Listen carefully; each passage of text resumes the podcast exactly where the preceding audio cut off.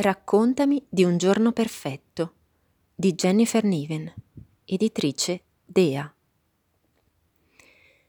Questo romanzo racconta la storia di Finch, etichettato da tutti come lo schizzato, e di Violet, una ragazza che avrebbe un'esistenza normale se non fosse che ha perso la sorella in un incidente stradale.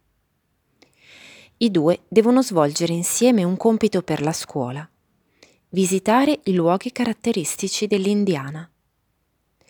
Nel corso delle loro escursioni approfondiscono la propria relazione, arrivando a conoscenza degli aspetti più oscuri e dolorosi di se stessi e delle proprie famiglie.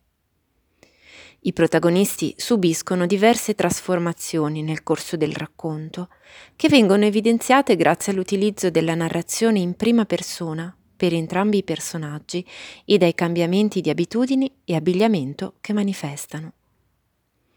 È un romanzo questo che, oltre a suscitare nel lettore forti emozioni, mette in luce le numerose difficoltà che un adolescente è costretto ad affrontare, spesso da solo a causa dell'indifferenza della propria famiglia, e fa riflettere su quanto le parole possano ferire.